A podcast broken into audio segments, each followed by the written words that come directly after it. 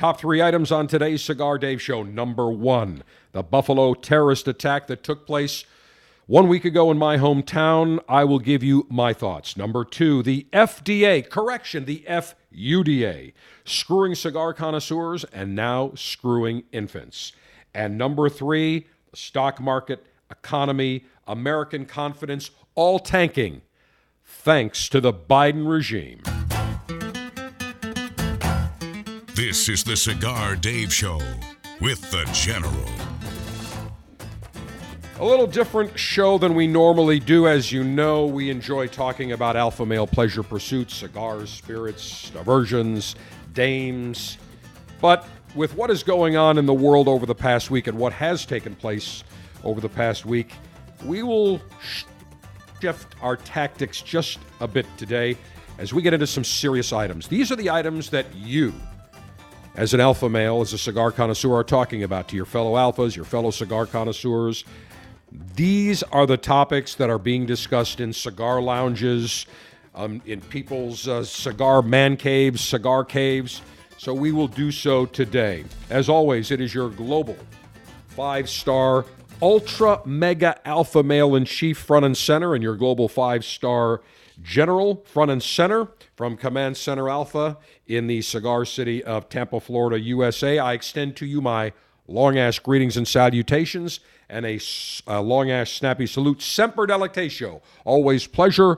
Long live the Alpha. Make masculinity great again. Screw the enemies of pleasure and screw the Biden regime. Everything going to shit under Joseph Robinette Biden. How can you have a, a president with a middle name Robinette? I'm sorry. That tells you all you need to know. The Cigar Dave Show is presented by Gurkha, the world's finest cigars, including the new Gurkha Revenant. The five country fusion of exceptionally aged tobaccos will immediately jumpstart your senses for a cigar journey that only Gurkha can deliver. Offered in both Corojo and Maduro presentations. Fire up a new Gurkha Revenant today. Visit GurkhaCigars.com. And by Davidoff of Geneva and their Avo portfolio of cigars, including the Avo Heritage, crafted through centuries of traditions. Avo Heritage was developed for the cigar connoisseur seeking a fuller bodied cigar with strength, complexity, and impeccable smoothness. Savor every note of the spice laden Avo Heritage. Available at DavidoffGeneva.com.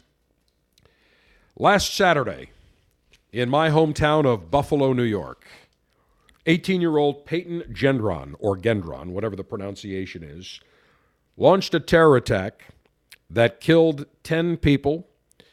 I believe there were eight, uh, I think, if I'm not mistaken, and I could be wrong, but I believe that the a total of 12, so there were 10 deaths, there were two injuries, and there were some, the majority were blacks. Uh, that were that were gunned down and killed, but there were also, I believe, several white victims as well. And I don't care if somebody's black or white or Asian or whatever their denomination, their religion, whatever their their uh, their skin color makes no difference. An attack, a terrorist attack that took place last Saturday, unacceptable, and it was totally avoidable. So let's talk about the terrorist attack. This kid, absolute mental case. Now, the facts that are coming out about this kid that in his diaries for six years he's been talking about suicide or suicidal missions. A year ago, he threatened to shoot up a graduation ceremony. School officials reported it. The police bring him in for a mental evaluation. A day and a half later, he's back home, and the police don't follow up. Why? Questions need to be asked. Why was the police, the state police, the New York State Police, or the police, the sheriff's department in Broome County, where this kid came from, he wasn't from Buffalo. And the first thought that I had when I heard about this, I said, wait a minute, somebody in Buffalo would do this? Buffalo is known as the city of good neighbors. When there's a snowstorm, you see people get out of their cars if somebody's stuck, they help. They don't care if they're white or they're black. They just get out and help. You go to a Bills game. You got whites, blacks, you got everybody. Everybody gets along. Buffalo is a very different community than other cities. Buffalo gets the brunt of the snow jokes. They get the brunt of all sorts of attacks when it comes to, and I don't mean, uh, pardon the pun, but I'm talking about, you know, on the Tonight Show with Johnny Carson, he would always rib Buffalo, or comedians would rib Buffalo. It's the butt of many jokes. So that, in and of itself, bonds the people who live in Buffalo in a very unique manner. A manner that I think is different than other cities across the country. And so the first thing I thought about is I can't believe somebody from Buffalo would do this. And then we find out that this kid, and by the way, there are many there are many news outlets that say we will not name the suspect. We're not going to give him the the credit and the publicity. Let's be adults here. We're not giving this kid publicity. We're talking about facts. And the fact is, this 18 year old kid, Peyton Gendron, was the terrorist, was the racist, was the anti Semite. This absolute nutcase. But I digress. He drove three and a half hours from his home just south of Binghamton in Broome County to Buffalo.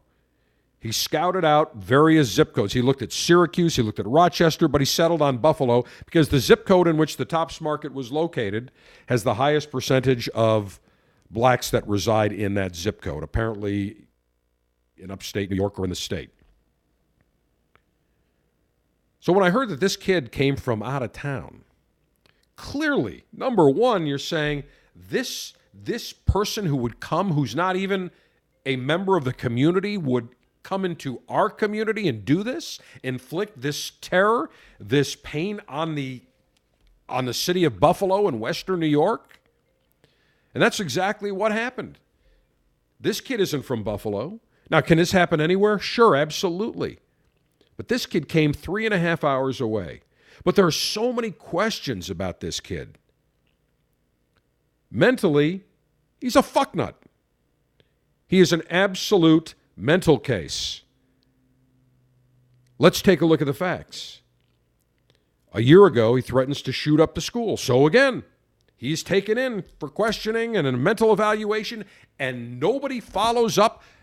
The New York State Police, Broome County Sheriff, nobody follows up and said, let's get a warrant and monitor this kid just to see what's going on to make sure there's no issues or threats down the road. They didn't. We've seen this before. We've seen it in the Marjory Stone Douglas shooting in South Florida. The kid that was the perp, uh, uh, the terrorist, the the perp, uh, perpetrator there. FBI had been watching him. Drop the ball. Whenever you look at something, whether it's an accident or a chain of events, there's always, it never starts with one item. You can't just say, oh, this kid got up one morning and decided he's going to go to Buffalo and he's going to shoot random people he doesn't even know and kill them. Horrific. It didn't start that way. This has been brewing in this kid's head. He's had issues and suicidal thoughts for six years. And then a year ago, red flag, warning sign, threatens to shoot up graduation or the school. And what do we always hear from law enforcement? Hear something, say something. See something, say something.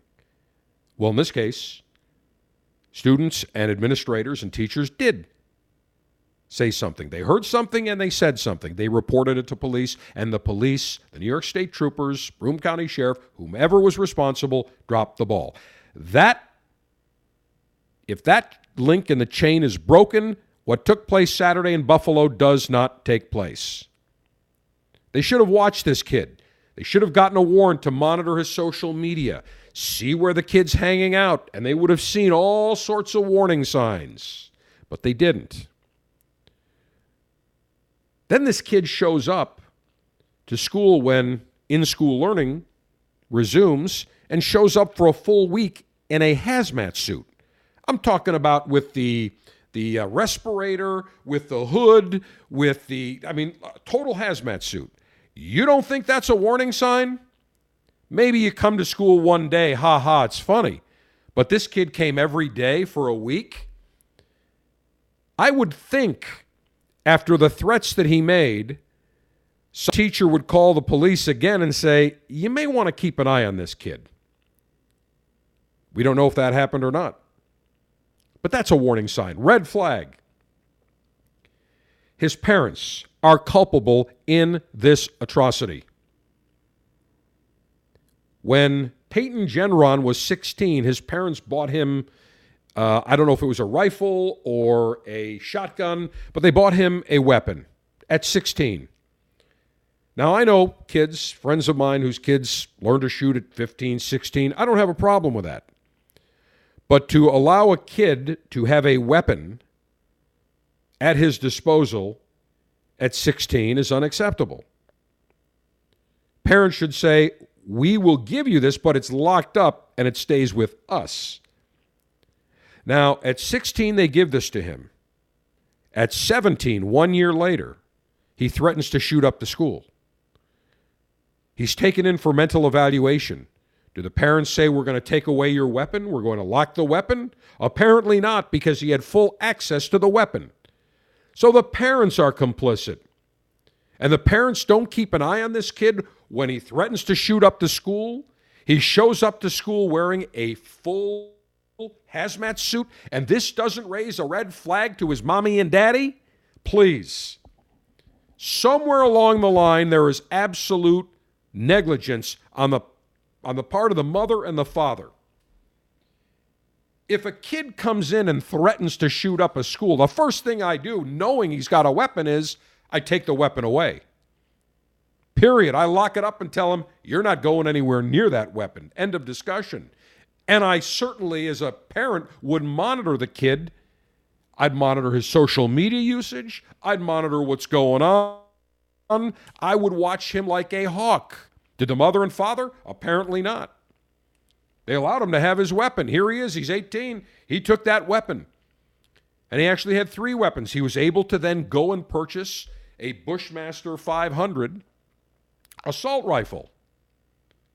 There were no when he went to the gun the gun dealer, the gun dealer ran a you know had to fill, had to run the background check through the federal government, the FBI, whatever it is, no flags. The retailer said, "I would never have sold it to him if that had come back."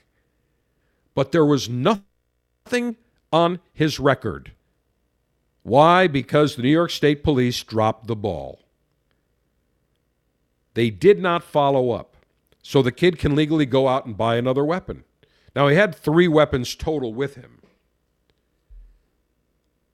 But I'm thinking to myself, how on earth did his parents allow him to possess these weapons? You don't just walk in the house one day and say, "Oh, I'm going to hide this this Bushmaster 500." Where were the parents? Why were the parents not watching this kid like a hawk? Every step along the way, there's a red flag that link in the chain could be broken, but it wasn't. And then he travels to Buffalo. And now we're finding out that he traveled maybe a month before four to six weeks before to scope out various areas. There is several employees at the Tops Market where this terrorist act took place stated they remember this kid.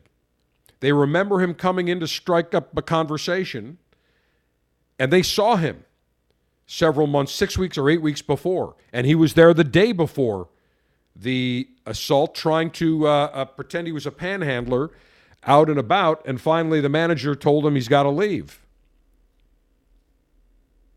all of these various warning signs, these red flags, just went unabated. Had any of those warning flags, have any of those chains of the link been broken, this would not have taken place. But instead, we've got 10 Buffalo residents killed viciously.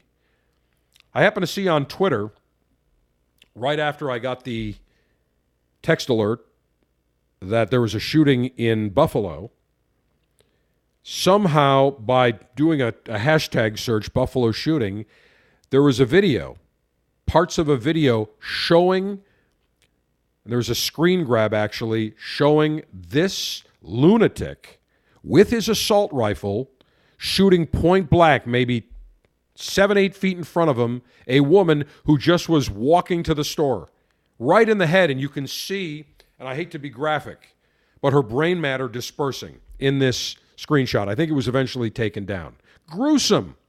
This kid was streaming the attack. And then I went on and I found his supposed manifesto. The manifesto was it wasn't 180 pages. He had about three or four, eh, actually more than maybe 10 pages of what he actually wrote, and then there was about 165, 170 pages of stuff that he had uh, of material that he had essentially copied or or plagiarized or pulled from from other sites. But listening to the rant, this kid's answering all these questions. He said, point blank, this started when I had two years ago, when I had loads of time with the Wuhan virus, sitting in my house, having nothing to do, not being able to go out. I started to peruse the internet, go on Reddit and 4chan, and I don't even know what 4chan is. But going to those sites, and that's when he became radicalized. Now, we hear today, the last week, we've heard people say the Buffalo Bills, the Buffalo Sabres, the Buffalo Bandits of the, uh, of Cross League, they all showed up. The owners of the, uh, the Sabres and Bills, the Pegulas, uh, attended Thursday and Friday the site. They were handing out food. They've donated significant amounts of money. The NFL did. Roger Goodell, the NFL, was there. What was it, Thursday? That's all great. That's good. And we're hearing now that we need to spread more love, that we have to stop the, the hate. Let me make something very clear.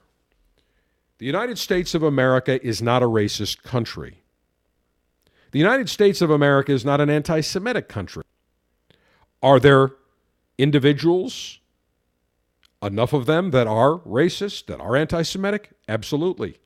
Do we paint the entire nation of 320 million or 340 million people as racist and anti Semitic? Hell no. There's always bad apples. There is a very small percentage in this country that are rotten apples, that are racist, that are anti Semitic, but I will not paint this entire country as racist or anti Semitic. No country has done more to atone for the sins of the past talking about slavery and segregation than the United States. Today, every American, black, Hispanic, white, Jewish, Catholic, Presbyterian, Muslim, has equal opportunity. Doesn't mean equal outcomes, but everyone has equal opportunity. Some take advantage, some don't. But no country has worked harder, I believe, to root out racism, anti Semitism, any type of ism than the United States of America. If we were a hostile, extremist, racist country, do you think there would be the line of people of various ethnic groups trying to get into the United States, both illegally and legally?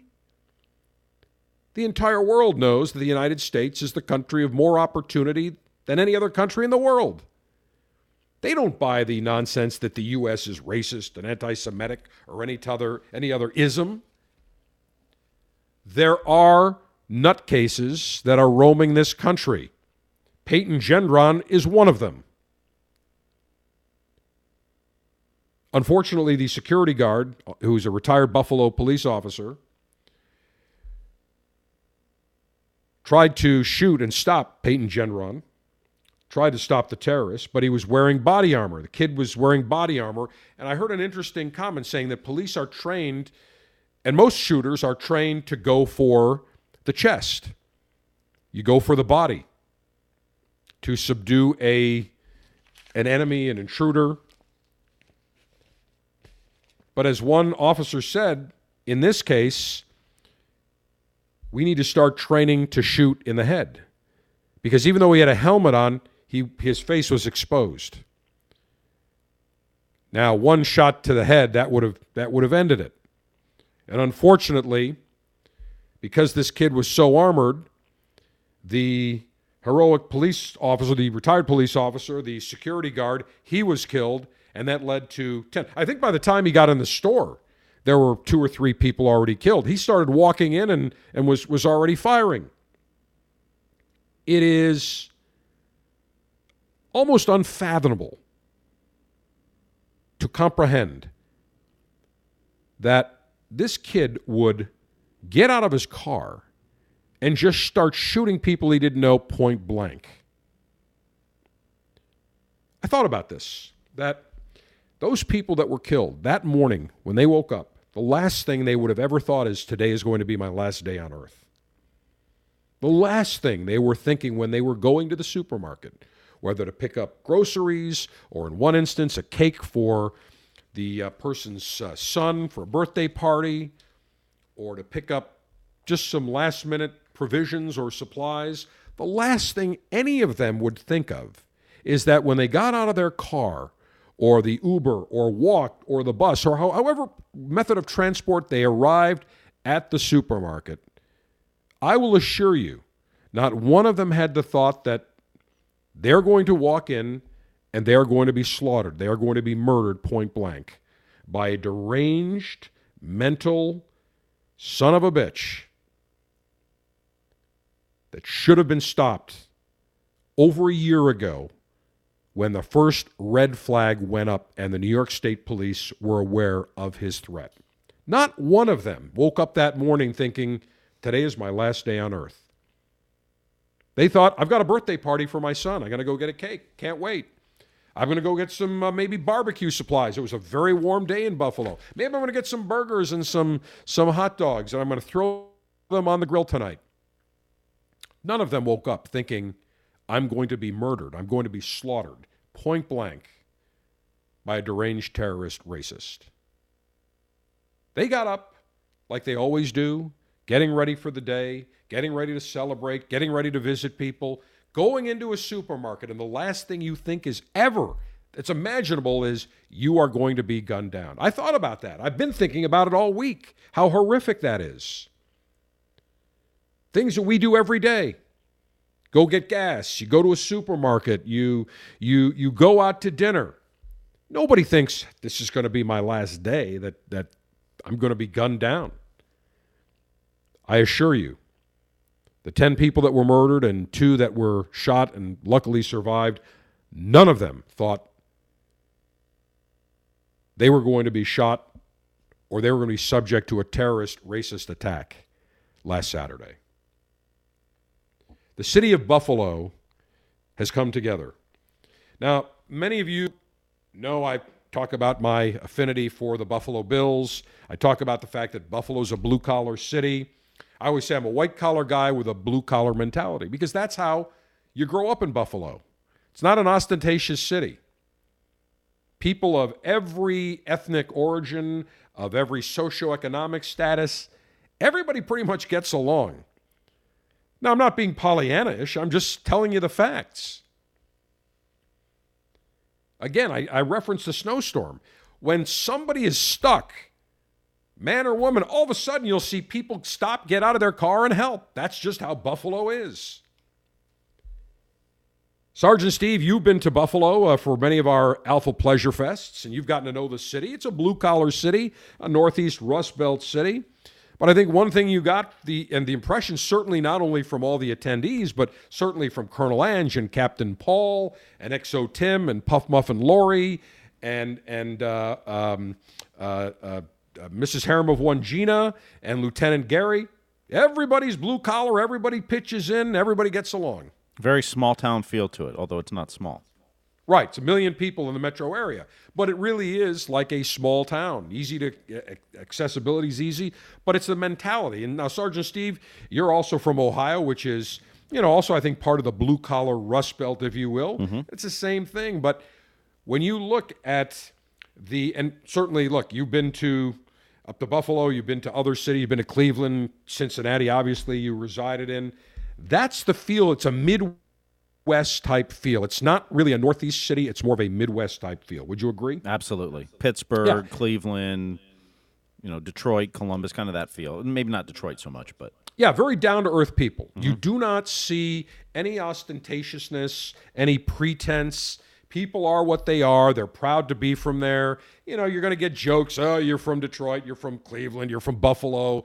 But people shrug it off. And I think they're, I think that people that are from the Midwest not only are a heartier type of people, but they also have different values than I think other parts of the country. Not to minimize other parts, but I think there is a different Midwest value system. a different value system, a different pace, a different just way of life. I mean, Yep. you know, a lot of people the jokes about Buffalo is because they think it's New York City and it, you know, what six, seven hours away, Yeah, eight hours. Yeah. eight hours away, and it's it's very different than New York City. But everyone just thinks New York is New York, and that's kind of the impression. Yeah, I always tell people when they say, "Oh, you're from New York," and I say, "Well, I'm from Buffalo, which is the nicer part of New York State, you know, upstate." Where, and it's interesting because I remember during Super Bowl 25, one of the TV stations asked one of the, um, I think it was one of the gift shop, um, uh, gift shops, or one of the restaurants in one of the hotels. How can you tell the difference between the Buffalo fans and the New York Giant fans? And she said, Oh, that's easy. The Buffalo fans are the polite, friendly ones. So there's a definite different type of mentality, a different attitude. And nobody in Buffalo in a million years, I assure you, would ever believe that this could happen in their town. I, I couldn't believe it. I, I was stunned when I heard there was a shooting initially. I thought, well, maybe there's just a short, maybe there's just a couple of people that got into something. But then when I heard the details and I started to see all the the cable news networks following this, and I went, you know, on social media and started to follow what was going on, I was stunned. And I think the city is still stunned. But Buffalo is a resilient city. Buffalo uh, Buffalonians always come together. They always have, and they will. But I want to make it very clear that I don't believe, and anybody that says we are a nation of racists or anti-Semites, that is a load of poppycock. It is not true. There are racists. There are anti-Semites. We see them all, not just the United States, around the world, because of their ignorance, because of their stupidity.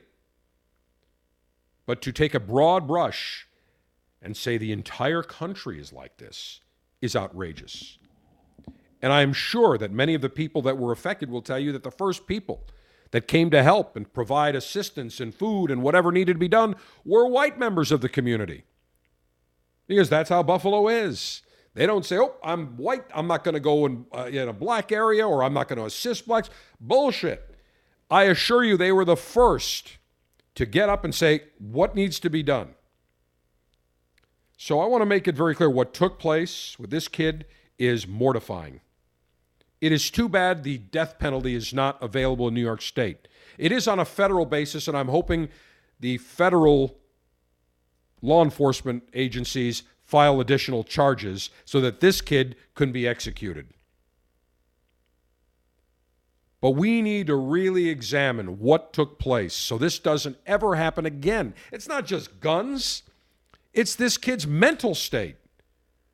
And why wasn't it followed up by the state police? And why did his parents allow him to possess guns, give him a gun at 16 or a rifle at 16, and possess those weapons, knowing that a year ago he threatened to shoot up the school or a graduation or commencement ceremony? Those questions need to be asked.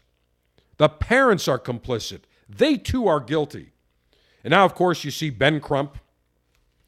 You know, whenever there's uh, whenever there's some sort of uh, uh, uh, racial involved issue, you can be sure Ben Crump will get on his private jet. He will show up, being the ambulance chaser, scumbag son of a bitch that he is, and he'll immediately try to portray everybody as racist. And now he's going to go after the gun manufacturers, going to sue whoever he can. I get that. But I don't think that's what's necessary, needed right now. And then I see Al Sharpton showing up there, please. And all these people that are in the community welcoming Al, Al Sharpton. Al Sharpton doesn't belong in Buffalo. Ben Crump doesn't belong in Buffalo.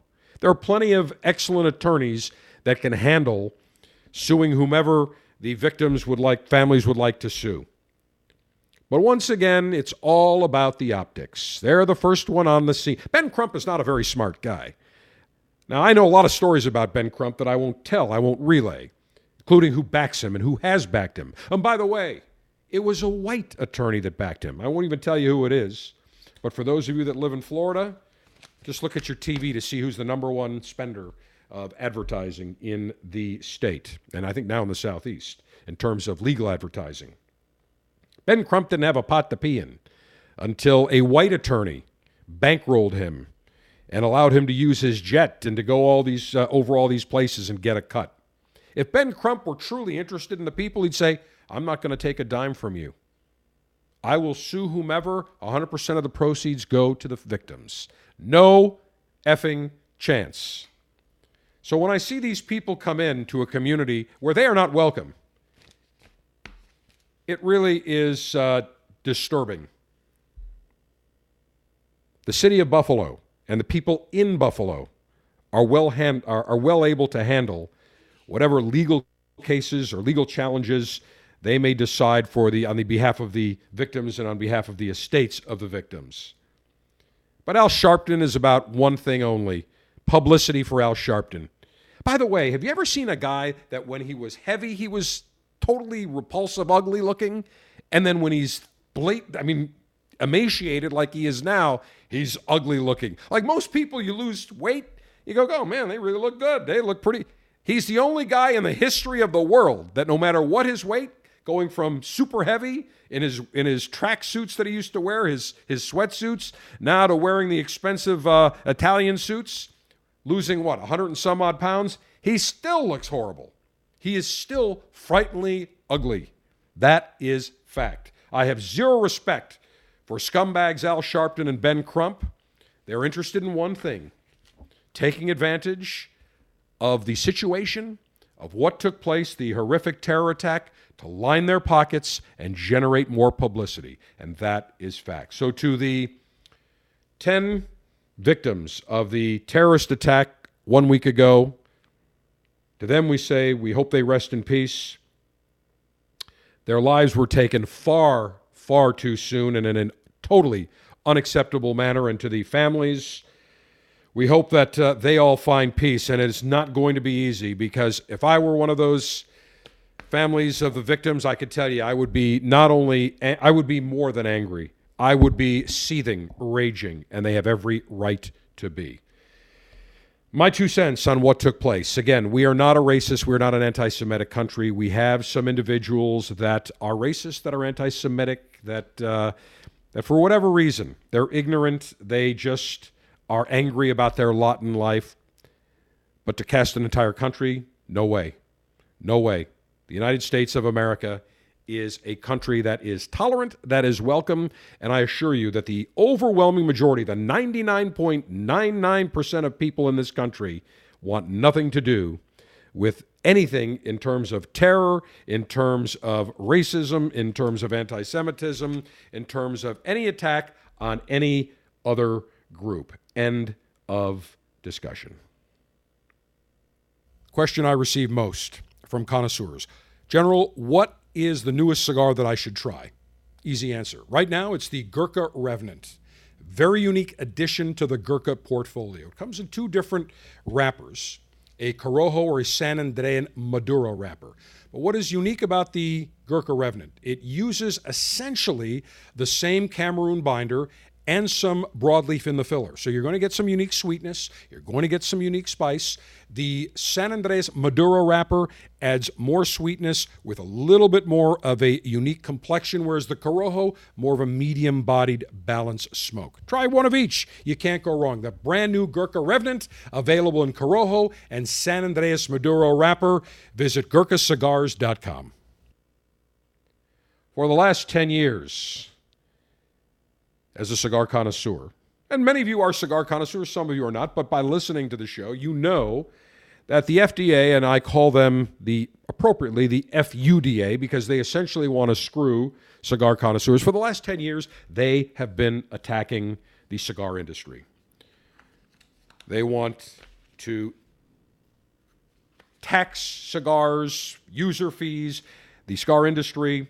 They want to put unnecessary restrictions and unnecessary bureaucratic laws to register cigar to, to, to basically make sure that there are no new blends that come out, all under the the uh, the the Family Health Prevention Act that Obama signed that allowed other tobacco products, including cigars, to be deemed under the act in the same manner as cigarettes at the behest or at the request of the FDA commissioner. And that, of course, happened under the Obama administration.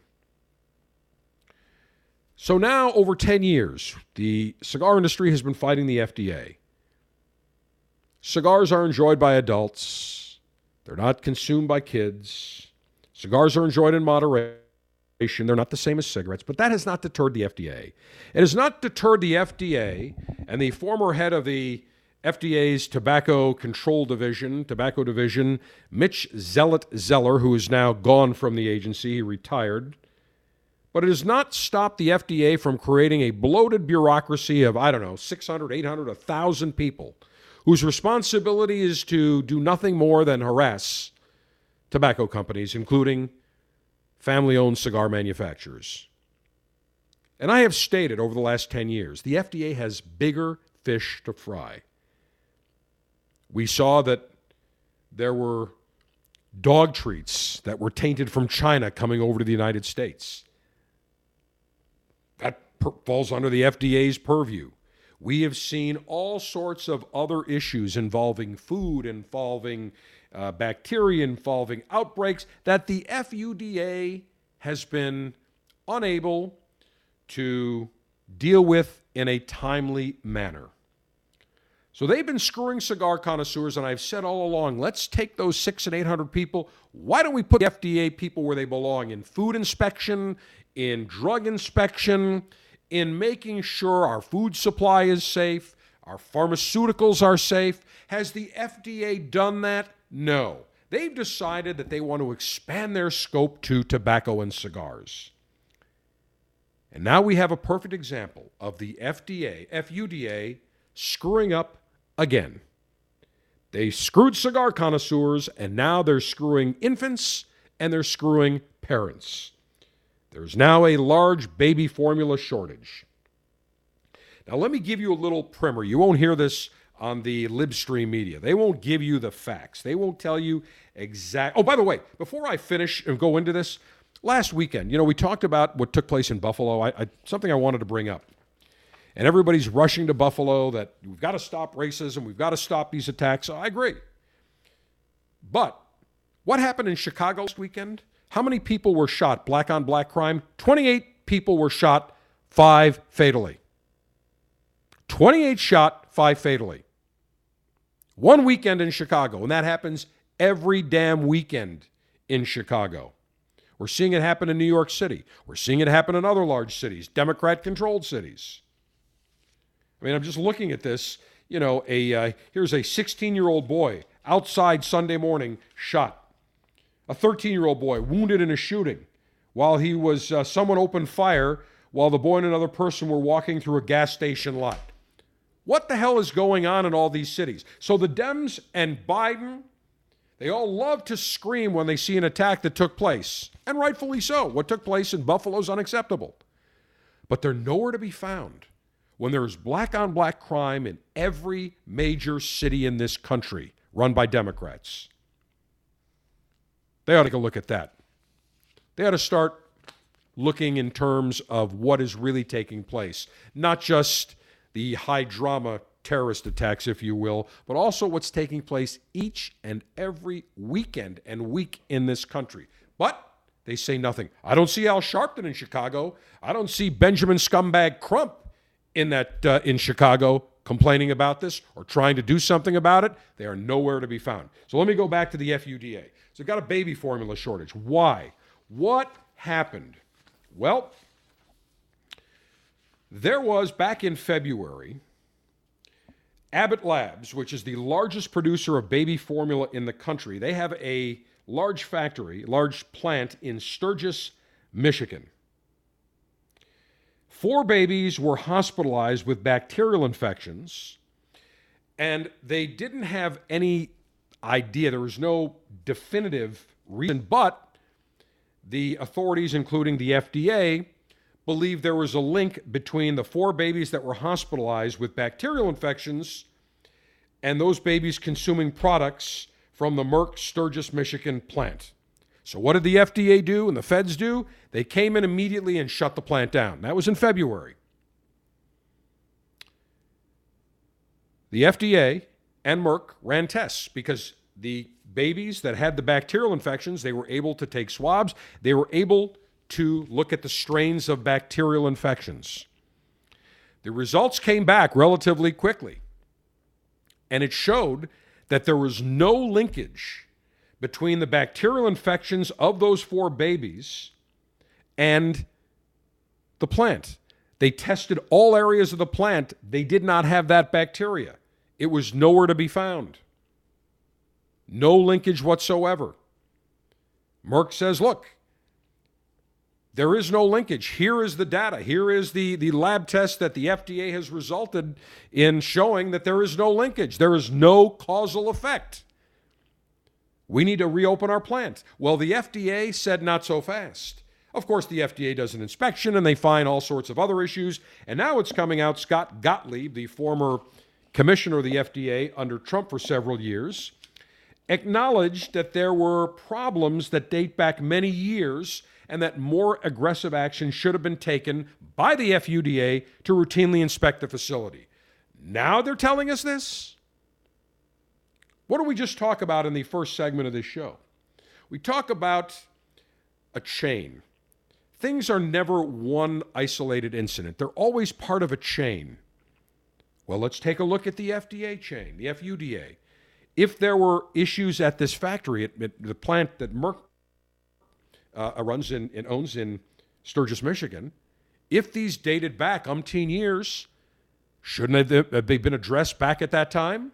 Shouldn't the FUDA has said we're going to put one or two people in this plant to work with Merck, and you are going to follow rigid guidelines. And Merck, we want you to appoint one or two safety people, safety managers that have full authority to make sure this plant is clean and is running properly. Did the FDA do that? No. Apparently, Merck didn't either.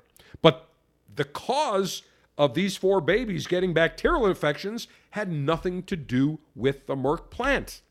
But that didn't stop the FDA from coming in saying, oh, we got all sorts of problems here and here, and we're shutting the factory down. After 30 days, Merck contacts the FDA, tries to contact the FDA, and said, look, there's no issues. We're cleaning the plant up. Let's get this plant up and running. The FUDA didn't even answer, didn't even acknowledge Merck. Silence from the FUDA. So now we have one month passes into March, another into April, now another. Now we've got three months into May, and all of a sudden there is a baby formula shortage on shelves across the country. This didn't happen overnight. The FUDA knew about this in February. The Biden regime knew about this in February. Do you think brainless? Let's face it, we've got a president that is brain dead. Let's just call it what it is.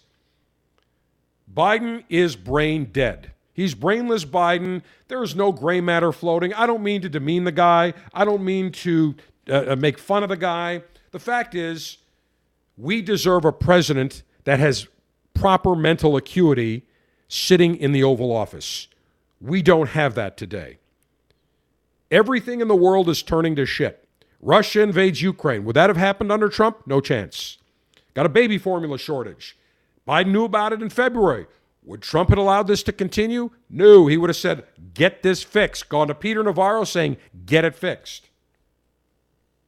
And now, of course, we see the Democrats that have to blame somebody. So, of course, they're blaming the fact that Merck did allowed this factory to have all sorts of bacteria and didn't follow up, and it's all their fault. And it's all the fault of big evil business because they're they're trying to make all this money and they're not opening new factories. Well, do you want to know why they can't open new plants? There have been companies wanting to open baby formula plants. I think there's only three or four in the country. Why can't they open? Because the FUDA has such a bureaucratic, long list, expensive list of items and has made it so prohibitively expensive and bureaucratic to open that most companies say, we just don't, we're not just going to, we're not going to bother. Instead of the FUDA saying, what do we need to do to get more production so that prices are maintained reasonably? We have production. We don't have any issues. If one plant happens to go down, did the FUDA ever address the cost, the red tape to open a baby formula plant? Never. Did the Biden administration, when they found out in February that this Merck plant had issues, did they say to the FUDA, I want you to bring people in? If I'm the president, you know what I do? I call the CEO and chairman of the board of Merck. I bring them into the Oval Office. I get the the uh, commissioner of the FDA and who's, whomever's responsible for inspecting plants, uh, uh, baby food plants. I bring them into the Oval Office and I tell them, we got a major problem. I'm not asking you, I am ordering you to work 24 7 together to get this problem addressed, to get it fixed so we don't have any shortages. I want that factory up and running safely, pronto. Did our brain dead president do that? No. Not one person in the administration said, We got a problem here. We, we, they knew they had a problem. Not one said, We need to address this problem. Now, all of a sudden, when there is outrage from American parents, when there is outrage by America that everything that Biden has touched has turned to shit, whether it is the stock market, the economy, American confidence, whether it's the price of gas, whether it's all the people coming through, the couple of hundred thousand last month alone, illegals storming our border. Now all of a sudden, Biden wakes up and says, hey, we got to do something about this. We're going to invoke the Defense Production Act. And they come up with this brilliant name, Operation Fly Formula. Now, the first time I looked at that, I said, wait a minute. Do flies need formula? They came up with that cockamamie name, and I guarantee you there are probably a dozen people that sat for a week figuring out what name they should call it because they're going to airlift infant formula from countries around the world into the United States. And they're directing firms to prioritize, allocate production of key inf- infant formula inputs and raw materials that will help increase production, speed up supply chains. They should have been doing this two and a half months ago, three months ago. But they're always late to the party because we've got a brain dead president that is clueless. He doesn't know what's going on, and the people around him are clueless. They're incompetent. And we've got a bureaucracy in Washington now whose main job is to screw Americans, increase the red tape, increase costs, and essentially do nothing on behalf of the people that employ them. That is the American taxpayer and American citizens the head of the FDA, the FDA commissioner, said it's going to get better, but the big problem we have right now is distribution. Yeah, the distribution is going, what formula is available is going down to the Mexican border so that illegal aliens can feed their infants the formula that should be in the mouths of American citizens' infants. Anybody else see a problem with this? That we are sending all this baby formula down to the whatever's available down to the border? And not to the mouths of infants across this country who are here legally? This isn't America first. This is America last. What they should have called it, not Operation Fly Formula, is Operation Screw Legal American Citizens, because that's exactly what they are doing. Everything that Biden has touched is turning to shit. I've been on a rampage telling you about this, and we know it. Here's the latest example. Now, we see re- massive inflation. The Federal Reserve is so behind the eight ball, they are so incompetent. The discount rate, based upon what the current inflation rate is, should be right now 11%. That should be the Fed funds rate. That is the rate that banks should be charged when borrowing money. That translates to a prime rate to the best borrowers in this country of probably in the area of 14 or 15 percent. Now, I know many people are saying, whoa, whoa, whoa, hold on a second. We're talking about 15%. Hey, that could be mortgages, could be going up to 15, 18%. You're damn right. One year ago, what did we hear from Jerome Powell and Janet Yellen, the two biggest boobs in the, in the uh, Fed and the Federal Reserve? What did they say? Inflation is transient. We've never heard that term before, meaning it's just temporary. Nobody believed that because inflation started with energy prices. And why did energy prices go up? Because the Biden, brainless Biden regime decided that they are going to put the kibosh on domestic energy production. They are going to put the kibosh on fracking. They're going to put the kibosh on the Keystone Pipeline, which would have transported a million gallons of Canadian oil every day into the refineries in the United States to process and refine for gas and for diesel fuel.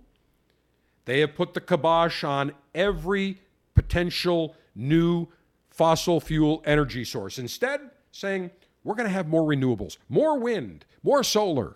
Oh, one problem with wind. If you don't have wind, you can't generate power.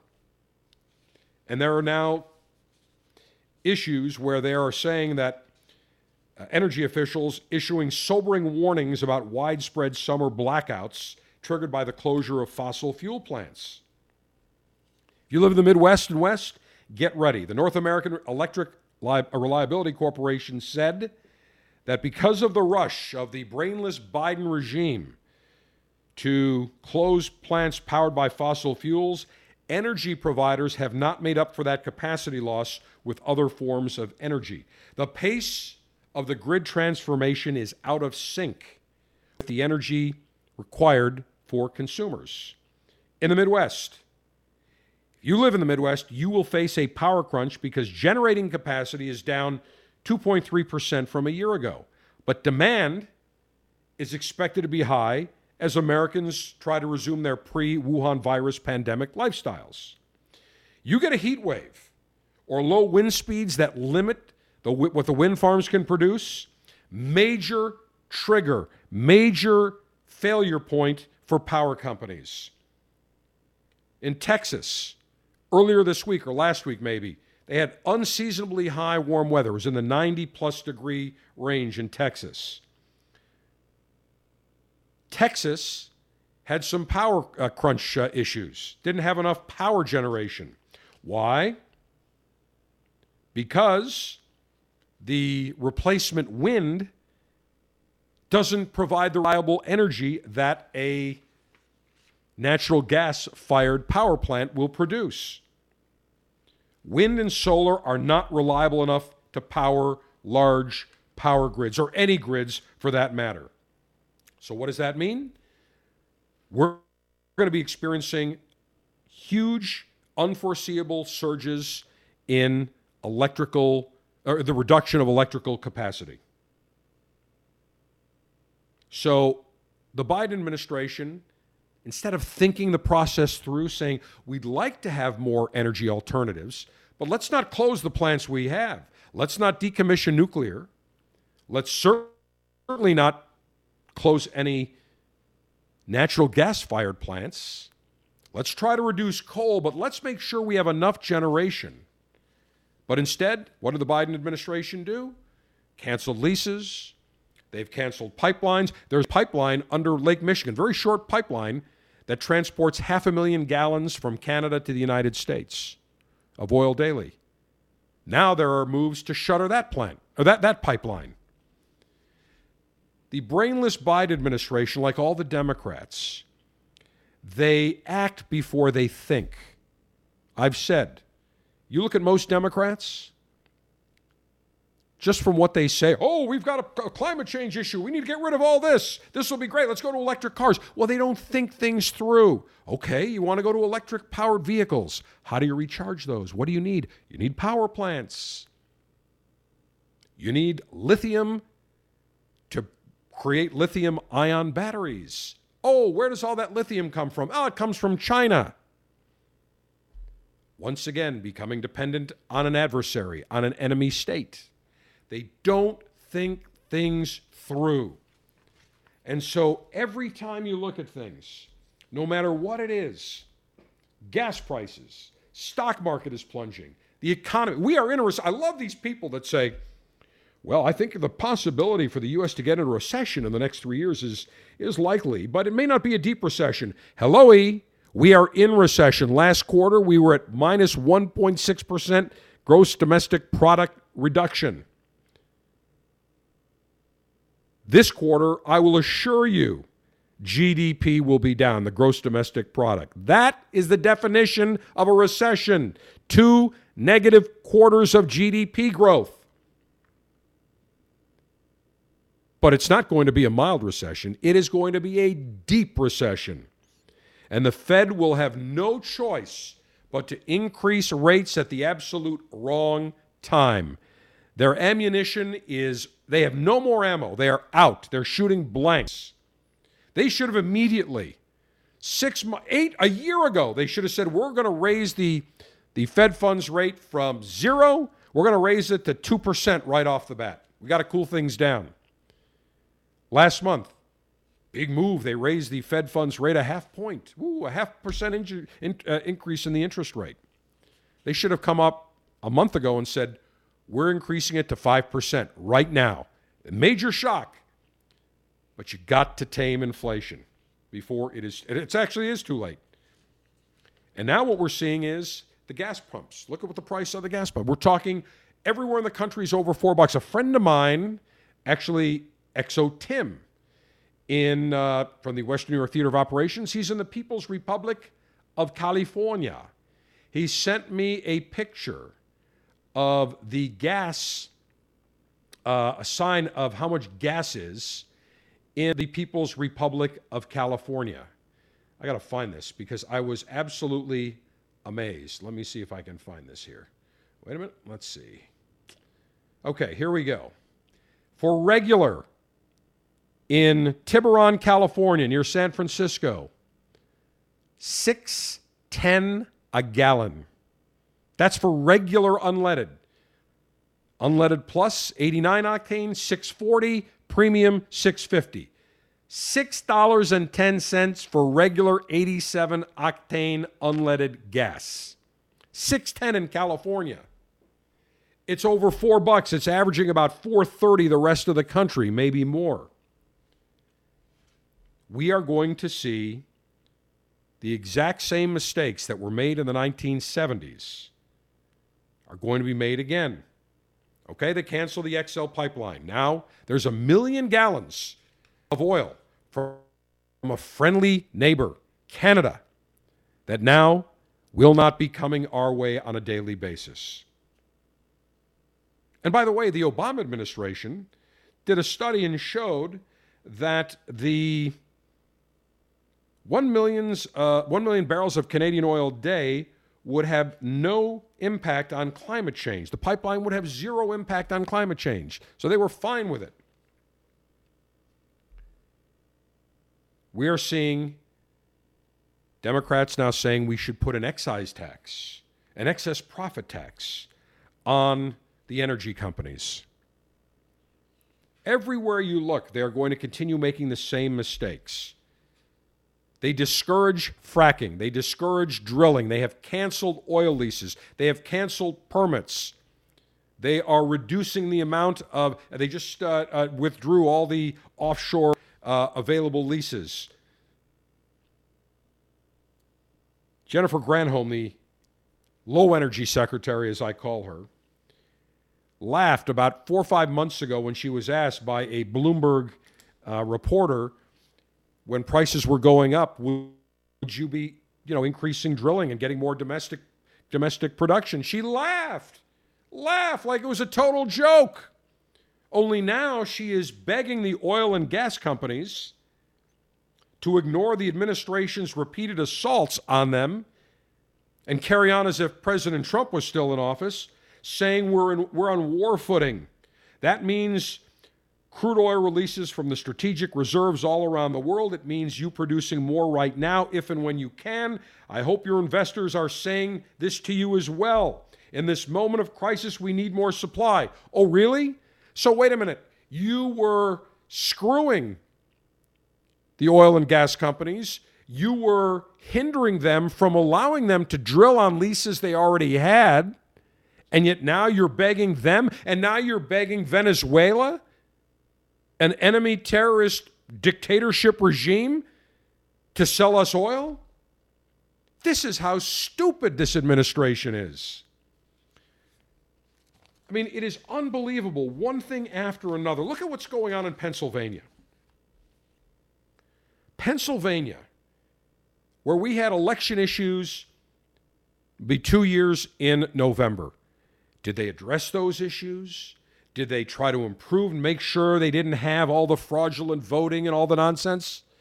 No, we're seeing for the Republican senatorial primary, we're seeing uh, uh, the two top candidates, Oz and uh, the other gentleman whose name escapes me, who's a globalist, who was head of a hedge fund, who is uh, uh, loves China. I can't remember his name offhand. We're seeing now a difference of 1,100 votes, and now we're seeing that in Lancaster County they had 20,000 ballots that were printed incorrectly, and they have to manually repeat those ballots and then run them through. We're seeing that the military vote hasn't even been counted yet, and here we are. What Wednesday? There's a four days after election day that mail-in ballots still have to be processed. It's amazing. Florida doesn't have that issue. Why? Because Florida mandated and changed the law so that beginning, I think it's 10 days before the uh, general election, the mail in ballots can be counted on a daily basis so that the time, by the time that the polls have closed, all the mail in ballots are counted. And there is a deadline. It's not a deadline that you have to have it postmarked by a certain time. The deadline is, I believe, it has to reach the election office, your mail in ballot, by the close of business on election day. That is reasonable. This perpetual vote counting is nonsense. All this does is cause a lack of trust in government, in elections. Now we're seeing food shortages, unaffordable housing. You get into a situation where people don't trust the institutions of government, the elections, what happens? Countries collapse, governments collapse, societies collapse. That, I fear, is exactly what is happening under these clowns. And don't think for a second we may not see rationing. Wouldn't surprise me in the least. The Dems know they are desperate. And this climate change hoax that has been perpetuated not only on the world but on American citizens. Now the chickens are coming home to roost. Because you're saying, whoop, we can't have any more fracking. We can't have any more pipelines. We can't have any more drilling offshore or in ANWR in Alaska, even though we were energy independent under President Trump. And by the way, remember when President Obama said, "Well, uh, what's uh, President Trump? What's uh, Trump going to do? You think he can just wave his magic wand and all of a sudden uh, we'll get factories moving again and, and and we'll get oil production?" That's exactly what he did. Energy independence, and in less than a year, Biden has gone, we've gone from an energy independent city, a country to an energy dependent country, now begging Saudi Arabia and Venezuela, please, please, pretty please, with sugar on top, please sell us more oil and keep the price down. Pathetic losers that are in Washington. But the real losers are the American citizens. Let me just say one thing that I think is a the canary in the coal mine, if you will. Walmart reported their earnings earlier this week. They announced that their revenue, I think their revenue, same thing with Target. Both Target and, and Walmart released, and I think their top line revenue hit expectations, but their earnings per share did not meet expectations. Why? Because the cost of goods sold has gone up with inflation, because the labor costs have gone up dramatically, cost of labor, what you have to pay hourly employees, that's gone up. That's not necessarily a bad thing. And consumers now are rejecting higher prices. There are limits. People are no longer going to the gas station and filling up an entire tank. I'm, I'm watching it, I see it. They're putting in 10 gallons at a time, they're filling half their tank. Here's the canary in the coal mine when it comes to consumers. C. Douglas McMillon, the CEO of Walmart, during the company's earnings call, said something very telling. He said, We see some switching from brands to private brands, and we see switching from gallons of milk to half gallons of milk. Things have gotten so bad. Think about this things have gotten so bad in this country now, economy wise, inflation wise, that consumers are no longer buying gallons of milk because it's too expensive. They're buying half gallons of milk, even though when you look at the value brand that Walmart sells, the cost per ounce is 3.5 ounces in a gallon, but this a correction in a gallon it's 2.9 cents, but in a half gallon it's 3.5 cents. So it's 20% more expensive to buy the half gallon on an ounce by ounce basis. But people saying, "Hey, you know what? I'll pay the 224 for the half gallon. I can't afford the 374." Now you think about that for a second. It's only a dollar 50 and you say, "Well, okay, what's a dollar 50?" Well, to many people, that's the difference between being able to make it and not make it. Did you ever think in this country that people would have to ration buying full gallons of milk and go to half gallons because inflation is so massive? Milk prices went up 15% on a year to year basis. In three cities that the, the uh, U.S. Department of Agriculture tracks Kansas City, Philly, and Pittsburgh average prices are over $5 a gallon for milk. In Minneapolis, prices went from March to April, one month, 21%. And when you look at all the other expenses, look at bacon like 25%. Eggs are up, meat is up. Everywhere you look in the in the supermarket, you could go into the supermarket and I used to go in and say, okay, you know what, I'm buying whatever, whether it was groceries or meat or or paper towel. I'd always it would be like a hundred bucks. No matter what I bought. Now it's like 150, 160. No, same buying the same shit. Don't tell me inflation is 8 9%. Inflation is way higher. And it all started when Biden said, We are going to appease the climate change wackadoodles and we are going to cut domestic energy production. Don't give me this bullshit that Putin started inflation. It's the Putin inflation. No, it's not. It's Biden inflation. And it started with gas prices rising 40, 50% in less than a year from the time he took office on January 20th, 2021. Less than a year. I think it was 10 months. Gas up almost 50%. Don't blame Putin. It's Biden. It's the regime. And when we see Americans now that can't afford to buy a gallon of milk, they have to ration a half gallon that tells you all you need to know about the state of the economy. If you think that our troubles are just are, are, are, are pretty much stabilized, think again. Let me give you ex- a perfect example. Diesel fuel. On the East Coast, traditionally, there's a 17 day supply of diesel fuel. That is the supply that are in tanks, available tanks, storage tanks, at gas stations, coming from the the refiner, 17 days. We are down to a three day supply of diesel fuel. Diesel fuel has skyrocketed. It's almost six bucks a gallon. If you have a shortage of diesel fuel, do you know what happens? The trucks, the tractor trailers that are responsible for moving food and produce and medicine and supplies that are responsible for keeping the American economy and the American consumer satisfied and with stock with products, store stock with products, that disappears. And you will see empty shelves. And you will see food rationing. And you will see increased higher prices than we're already seeing. One other little tidbit here fertilizer.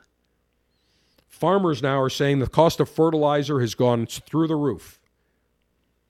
Many foreign sources, uh, Russia is a big producer of fertilizer.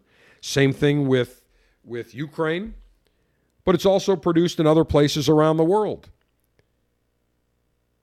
What is the number one ingredient necessary to create the various fertilizers? And that can be there's various components: ammonia, there's there's potash, uh, urea. What's the number one ingredient necessary? Natural gas. You have a shortage of natural gas and price spikes of natural gas.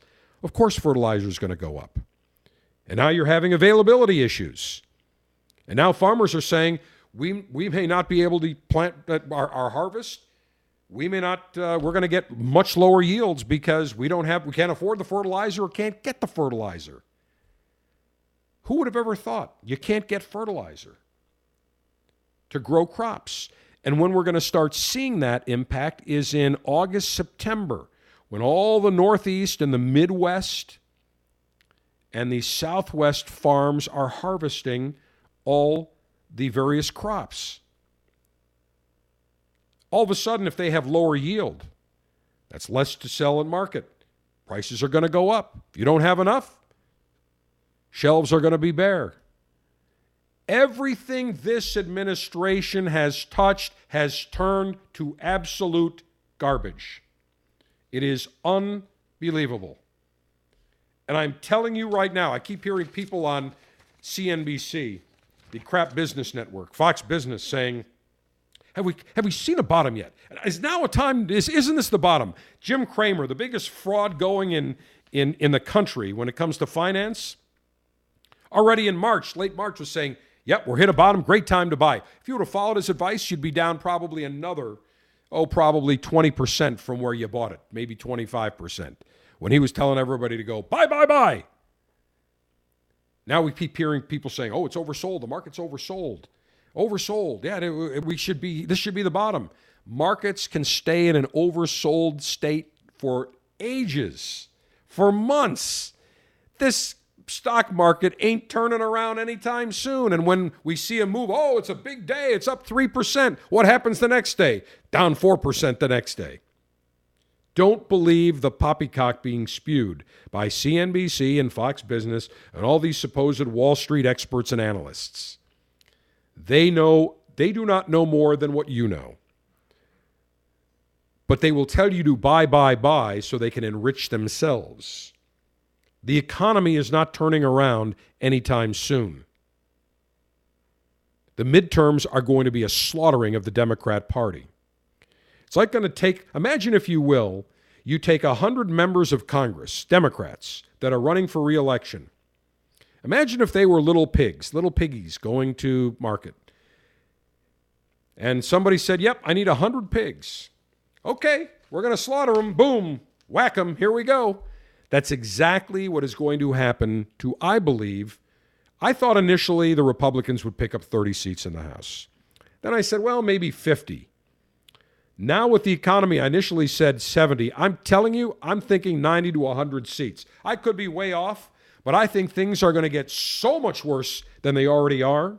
And I hate to be pessimistic, but there's no optimism with these clowns in Washington, the brainless Biden regime that I think the Republicans could pick up 100 Democrat seats in the House. And don't believe what you hear from the establishment, uh, from the liberal stream media and the establishment RINOs saying, oh, Doug Mastriano in Pennsylvania, he's a far out uh, uh, MAGA candidate. He can't win the general. Bullshit. They said the same thing about Donald Trump. What did we hear? He can't win. No, we're ready to lose. We, we, it's, it's a given. We're going to lose. Now we're just going to worry about the down ticket candidates. And he won. Not once, but he won twice. That's the subject of another day. So we are seeing everything turn to absolute rubbish under Biden. And it's not getting better anytime soon. And there will be a revolt. House, I forgot to mention housing prices. That's another issue. And now we're seeing these big Wall Street firms coming in, buying giant swaths of homes. I just saw, what was it, BlackRock? If I'm not mistaken, one of the big investment firms that manages billions in pension money and has all sorts of uh, various ETFs. They just bought a large swath of homes, I think in South Florida, like two, three hundred homes that will never be available for sale on the open market again. There is going to be a major backlash. It is only getting warmed up. If you think we are at the tail end of inflation, we have just started to see horrific inflation. It is going to be a giant bloodbath. The housing market's going to drop, is going to tank. The stock market is tanked. People say, oh, we, we, we could be in a bear market. We have been in a bear market since November, but the experts are too dumb to look at a chart and realize that. The Nasdaq is down what 31% since the peak in November. S&P's down in excess of 20. Same thing with the Dow. That is a bear market, but it's only going to get worse. I'm an optimistic person, but I'm telling you the truth. I'm telling it like it is. And when we come back for the final and concluding segment, I will tell you about Ukraine. We are broke in this country, inflation going through the roof, and what does the House, what do the House and Senate decide to do? Throw loads of billions towards Ukraine. I will get to that very quickly. Before we take the final timeout, let me give you a quick update on the Cigar Dave Officers Club. First up, the April selection. We sent out an email uh, over a week ago. The April Officers Club selection has been sent out. It is the Casa Turrent 1880 collection. We are going to do the A Turrent. The new A Turrents had problems coming out of the aging room. They were not ready. So you are the beneficiary if you're an Officers Club member because the Casa Turrents are like 20 bucks a piece.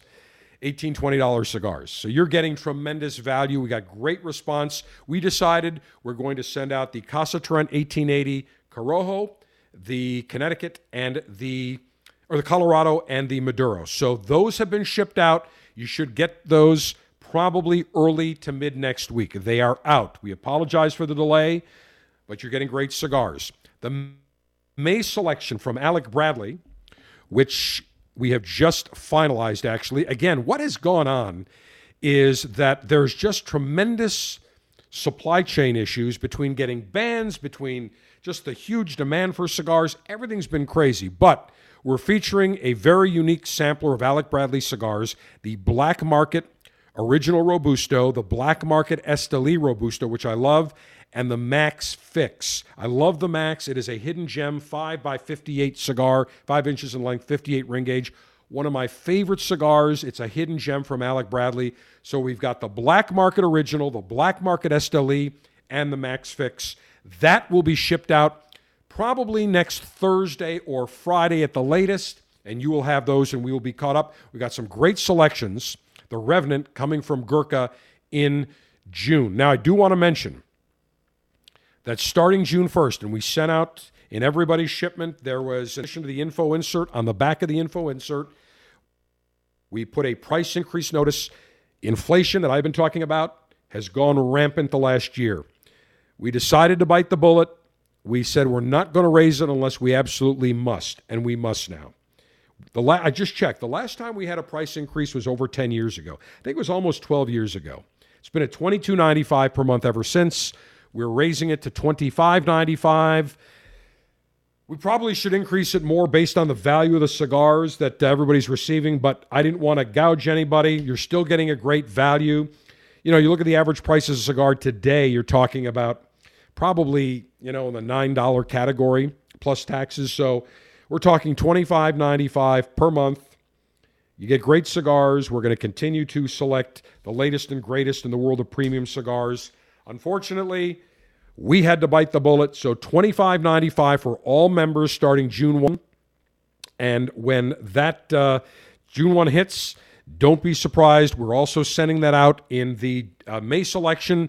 So there will be no surprises. Every member will see that in their shipments, and we're also uh, posting. We have posted it on the website as well as uh, everywhere else where the Officers Club is mentioned at cigardave.com. If you're not a member of the Officers Club, make sure you join. 22 a correction, It used to be 22, 25.95 per month gets you three of the latest and greatest in the world of cigars, premium cigars, shipped in a Ziploc pouch to you each and every month. The final and concluding segment of this edition of the Cigar Dave Show comes your way next. I had the pleasure of knowing the late, great Avo Uvezian, the man behind the Avo lineup of cigars. And Avo had a great saying. He would tell me, savor every note. Well, one cigar that I can tell you, you will savor every puff, savor every note, is the Avo Heritage. It was developed for the cigar connoisseur seeking a fuller bodied cigar.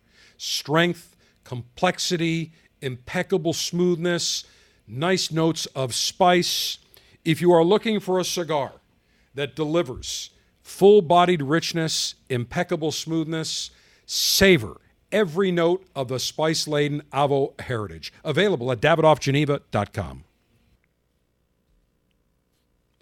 The United States of America is, by all accounts, broke. The Fed has to print money, either buy the money themselves, put it on their own balance sheet, or they sell bonds to investors or countries overseas. We are broke. Any way you look at it, we are a debtor nation. We used to be a creditor nation. No more. We are a debtor nation. Trillions and trillions in debt. Look at what we've done the last number of years. Printed money like it's going out of style. And they wonder why we have inflation. Massive amounts of money that have been thrown about. Cheap interest rates, free money essentially. What do you think's going to happen? But we're broke.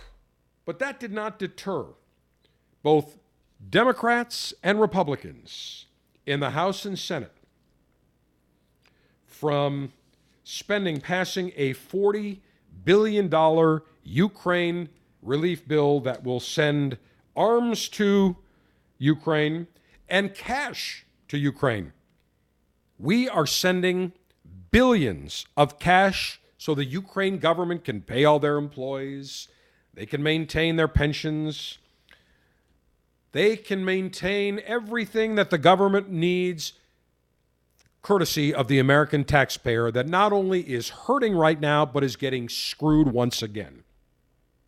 And when I see marble mouth Mitch McConnell talk like this, this is important because if we if we didn't spend this forty billion is cheap because otherwise Russia, well, well Russia, you know, it's a cheap price to pay relative to Russia invading everybody.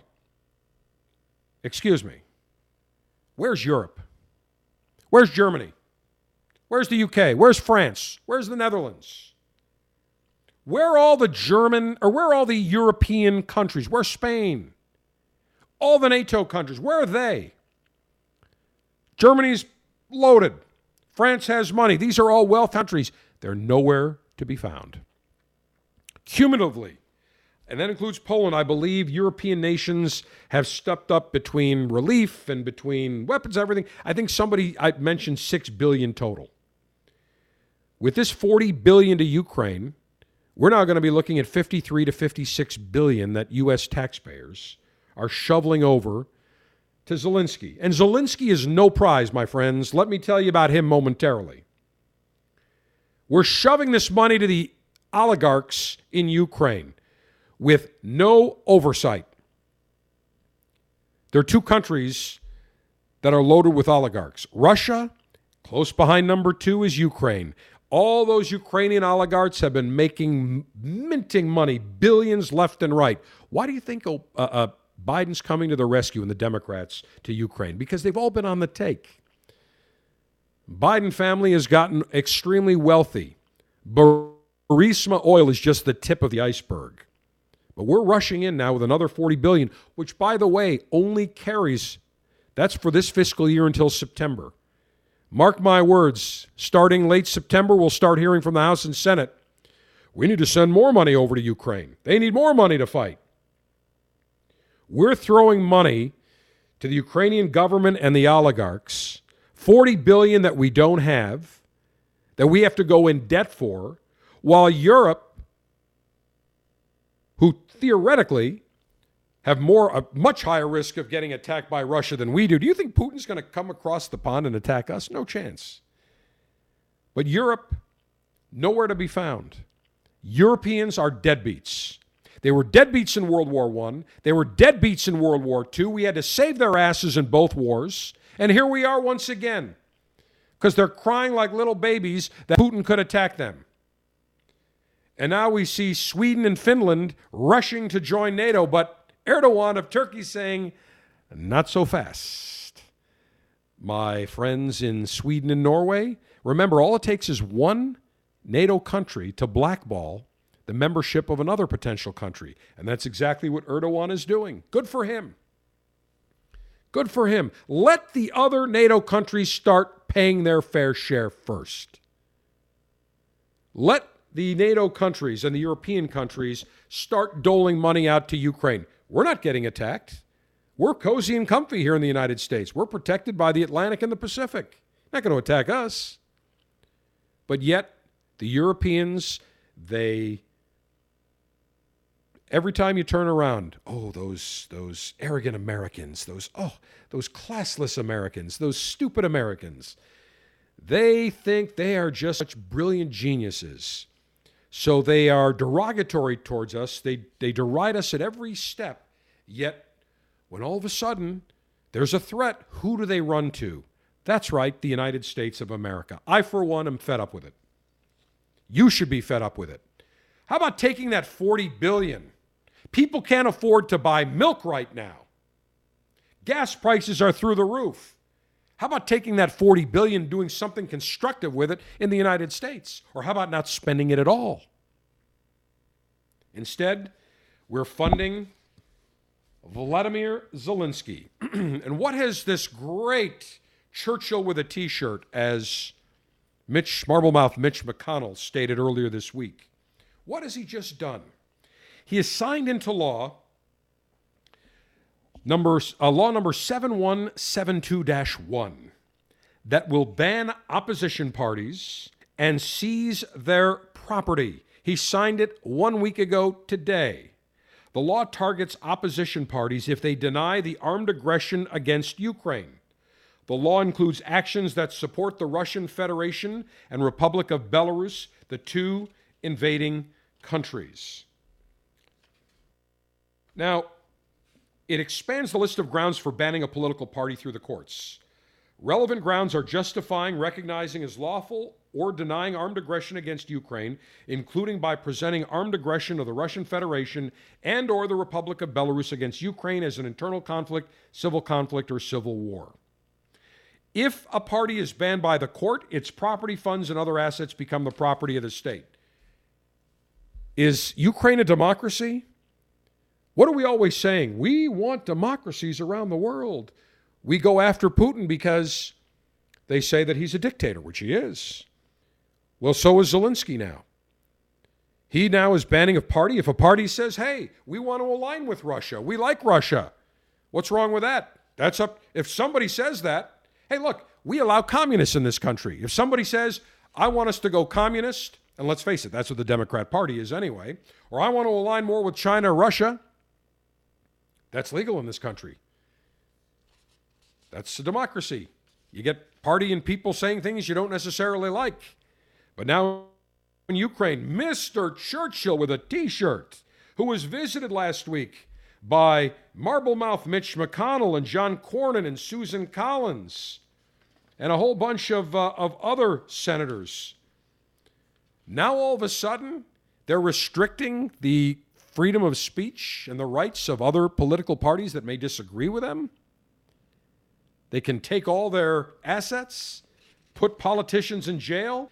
That is what we would also call a dictatorship. But not a word from Congress. Let's keep throwing the money over. No problem. 40 bill, no problem. That's C. That's 52 to 56 total. What do we need next October? Actually, they won't shove any money in October because the election is coming up. So nothing will take place in September or October, certainly not early November, because the election will be around the corner. But mark my words, right afterwards, in a lame duck session of Congress, you better believe they'll try to write big checks over to Ukraine. Does it not seem to you that we are living in an, in an America last environment where American citizens, they're not sec- sec- we're not second class citizens, we're not third class, we're last class. If you're an illegal alien, come on in. You need you need to to to uh, get on an airplane. Don't worry about ID. Americans, we all have to show ID. But if you're illegal, don't worry. We'll give you a letter. You don't need ID. You're coming here illegally? No problem. We'll give you a cell phone. You're coming here illegally? Oh, your baby, your little infant needs formula? Don't worry. We got plenty of formula. However, American citizens, infants, nope. They get shafted once again because we are all last class citizens under the brainless Biden and the Democrat regime. Come election day, November, there will be a massive wind of change that will not gently blow through Washington and the country. It will howl through like a if there was a Cat 10 hurricane, that's exactly what it will howl, would howl through the country because we are going to see epic change come election day, assuming we don't have any election day shenanigans. And note to the Republican parties of every state, you better wake up. You better have election monitors. You better have lawyers ready to go, an 800 number anytime. And you better make sure that you have witnesses counting all the ballots. Assume the Democrats will cheat, lie, and steal. That's their normal method of operation. As long as you're prepared for it, we should be just fine. But I'm tired of American citizens being last class. We should be first class. We shouldn't be slinging 56 billion to Ukraine. Let Europe pony up. We shouldn't be throwing all of our baby infant formula down to illegals coming in at the border. Everywhere you turn around, Americans are getting shafted. At the pump, at the grocery shelf, you name it, we are getting screwed. And I say, enough is enough. Now, I would love to, con- to conduct broadcast maneuvers and pleasure maneuvers where we're just talking about cigars and spirits and alpha male pleasure maneuvers. Unfortunately, there are times as alpha males, because we are educated, we are informed, we are up to date on current events, that we do have to take a serious tact and we do have to address these issues. It is not optional that we deal with these issues head on, it is mandatory. Because all of us that are alphas, fellow alphas, fellow cigar connoisseurs, we are patriotic Americans. We believe in America first. We believe in Americans first. Doesn't mean that we are oblivious to the rest of the world. But if we don't take care of our own, Nobody else will. It's about time we start acting. The Biden regime, the bureaucracy, Republicans and Democrats in the Washington, D.C. swamp start standing up for all the Americans that make this country run on a daily basis and make this country great. It is long past time. America first. As always, don't forget, make sure you follow us on social media. I just see that our account on Truth Social, which is uh, President Trump's social media site, has just been approved. So I believe that account is at Cigar. I think we've got both at Cigar Dave Show and at Cigar Dave, but we'll probably keep it at Cigar Dave. Twitter is at Cigar Dave Show, Facebook Cigar Dave, Instagram Cigar Dave. Follow us on social media. And as always, make sure you subscribe to the Cigar Dave Show podcast. Give us five stars. And the Bold Alpha, our brother Bold Alpha podcast. We're going to kick it up uh, heavy next week with uh, Tommy D as we relaunch our weekly spirits celebration every. Sergeant Steve, what do we run that on Thursdays? I think we did our weekly spirit celebration. That is correct. Okay, so we'll we'll kick that up uh, next Thursday. So make sure you subscribe. Give us five stars. Cigar Dave, the General, the Ultra Mega Alpha male in chief and global five star general saying, Mayor Humidor always be full. Mayor Cutter always be sharp. Mayor Mayor Ash be extra, extra long. Semper delectatio, always pleasure. Long live the Alpha. Make masculinity great again. Screw the enemies of pleasure. America first. It is long past time. And screw inflation, screw brainless Biden, and screw all those enemies that would like to attack our way of life, including the terrorists that inflicted tremendous pain in Buffalo. May all those victims rest in peace and may comfort be brought to their families. Live it up.